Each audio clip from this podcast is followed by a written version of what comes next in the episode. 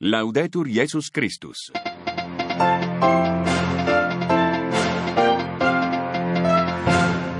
Giovedì, giovedì 24 febbraio, primo appuntamento con l'informazione di Radio Vaticana. Nei titoli, l'accorato appello del Papa a scongiurare la follia della guerra. Duro risveglio con le notizie che giungono dall'Ucraina. Si parla anche di morti tra attacchi esplosioni in varie città e di truppe russe provenienti anche dalla Bielorussia.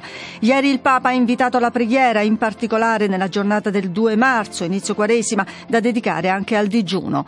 E con noi dall'Ucraina per una testimonianza padre Alvis Radko. Un grande dolore nel cuore per il peggioramento della situazione nell'Ucraina. Nonostante gli sforzi diplomatici delle ultime settimane, si stanno aprendo scenari sempre più allarmanti.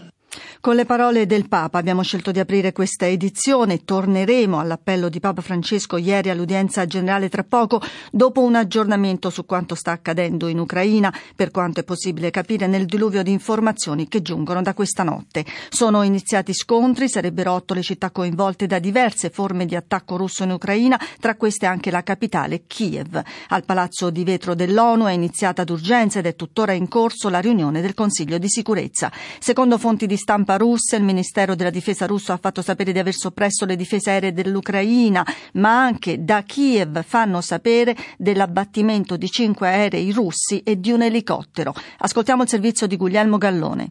Questa notte il capo del Cremlino Putin ha dichiarato che gli abitanti del Donbass hanno chiesto aiuto alla Russia. Ho quindi deciso di condurre un'operazione militare speciale, ha aggiunto Putin, riferendosi alla regione del Donbass. Il presidente russo avrebbe poi esortato le forze di Kiev a consegnare le armi e andare a casa, assicurando che i piani di Mosca non includerebbero l'occupazione dell'Ucraina, ma la smilitarizzazione del paese attraverso un'operazione speciale. Qualsiasi interferenza con l'azione russa porterà a conseguenze mai viste, ha aggiunto Putin. Sembra che gli attacchi di queste ore provengano dal confine russo, dalla Bielorussia e dalla Crimea.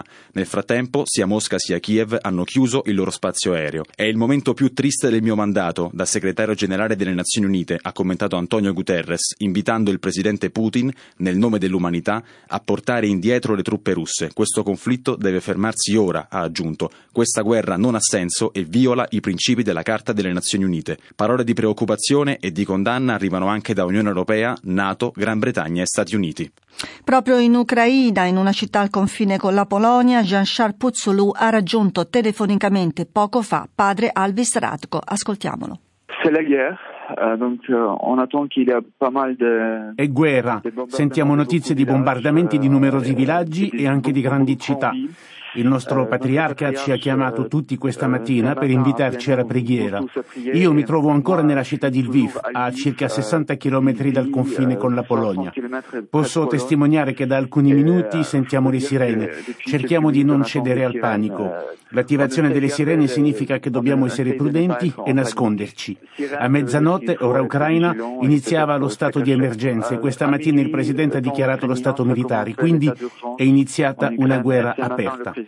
Per noi, ucraini, abbiamo bisogno di preghiera per aiutarci a non cedere al panico e a tenere la calma, nella speranza di riuscire a vincere questo male. Nous ne passions pas au panique et gardons l'esprit calme avec l'espérance pour qu'on puisse euh, vaincre ce mal.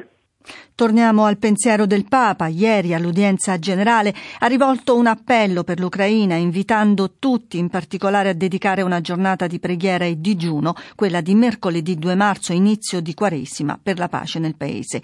La regina della pace, ha affermato il Papa, preservi il mondo dalla follia della guerra. Adriana Masotti.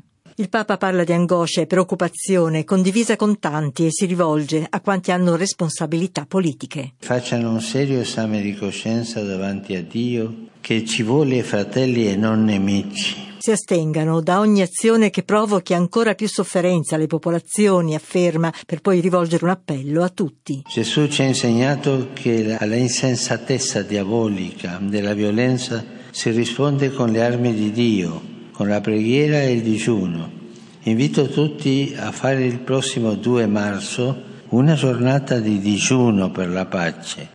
Della speranza di evitare un'ulteriore escalation in Ucraina, Giancarlo Lavella ha parlato ieri con Adriano Dell'Asta, docente di lingua e letteratura russa all'Università Cattolica, che ci offre una riflessione sempre importante. È un momento drammatico che rischia di diventare tragico e che però io credo possa anche offrirci un'occasione per il rilancio di una convivenza civile pacifica in tutta l'Europa. Credo che sia davvero una sfida che dobbiamo raccogliere, anche perché non abbiamo alternative. In quest'ottica si inserisce la richiesta del Papa, l'udienza generale, la preghiera e il digiuno ma che cosa serve la preghiera? Io ricordo che uno dei responsabili della Stasi, quando venne tirato giù il, il, muro di Berlino, gli venne chiesto ma non potevate opporvi? E lui rispose noi ci eravamo preparati a reprimere delle manifestazioni violente, ma a gente che veniva avanti con le candele non eravamo pronti. Prendiamo sul serio questo invito alla preghiera e al digiuno, che non è non fare i conti con la realtà, anzi è fare fino in fondo i conti con la realtà. Anche a Firenze, dove è in corso l'incontro mediterraneo frontiera di pace con 60 vescovi e dove da oggi si tiene anche il forum dei sindaci dei paesi rivieraschi, la crisi ucraina è stata la nota amara dominante. Ce ne parla Antonella Palermo.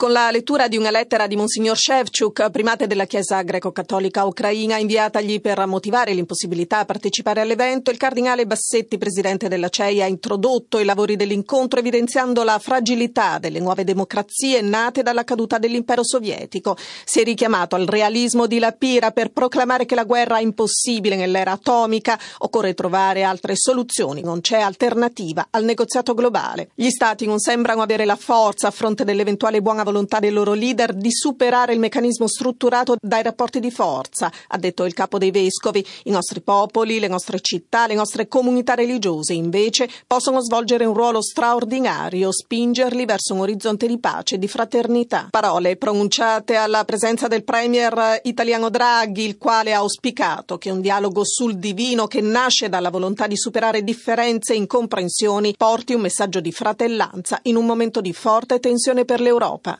È interamente dedicato al senso e al valore della vecchiaia, al nuovo ciclo di catechesi inaugurato ieri dal Papa nell'udienza generale. Francesco ha parlato di anziani trattati come materiale di scarto e ha incoraggiato il dialogo con le nuove generazioni. Salvatore Cernuzio. Materiali di scarto, vittime di una cultura della produttività che li rende spesso un peso. Gli anziani, dice il Papa, sono invece una benedizione per la società. Nella drammatica prima fase della pandemia sono stati loro a pagare il prezzo più alto erano già parte più debole e trascurata, non li guardavano troppo da vivi non li abbiano neppure visti morire. Gli anziani sono un vero e proprio nuovo popolo, osserva Francesco, che denuncia l'attuale cultura dominante che ha come modello unico il giovane adulto. L'esaltazione della giovinezza come unica età degna di incarnare l'ideale umano, unita al disprezzo della vecchiaia vista come fragilità, è stata l'icona dominante dei totalitarismi. Il Papa invita quindi al dialogo con i giovani perché l'alleanza fra le generazioni restituisce all'umano tutte le età della vita ed è il nostro dono perduto. E in chiusura un rapido aggiornamento sull'Ucraina. Leggiamo che le forze russe stanno bombardando l'Ucraina orientale, ma, dice lo Stato Maggiore delle Forze Armate ucraine, la situazione sembra sotto controllo. E dalla Bielorussia il presidente Alexander Lukashenko ha convocato i responsabili delle Forze Armate alla luce proprio dell'invasione russa dell'Ucraina. Gli ambasciatori intanto degli Stati membri presso l'Unione Europea fanno sapere che si riuniranno alle nove per discutere la situazione della sicurezza in Europa e preparare il Consiglio europeo straordinario che si terrà questa sera alle 20. Condanna da parte in particolare del presidente francese Macron che ha richiamato Mosca a interrompere immediatamente gli attacchi. E intanto possiamo riferire ancora che un video trasmesso dalla CNN mostra carri armati e altri veicoli blindati che entrano in Ucraina attraverso un valico di frontiera con la Bielorussia. Il Dipartimento della Difesa degli Stati Uniti, riporta l'emittente statunitense, sta monitorando la denunciata incursione inviazione di truppe dalla Bielorussia in Ucraina. Non è chiaro se le truppe siano solo russe o anche bielorusse. Per il momento eh, questo è tutto. Per capire l'evoluzione in giornata vi rimandiamo alle prossime edizioni, non senza ricordare a tutti noi l'invito di Papa Francesco alla preghiera. Da Patrizio Cipriani in regia e Fausta Speranza in studio. Grazie per l'attenzione.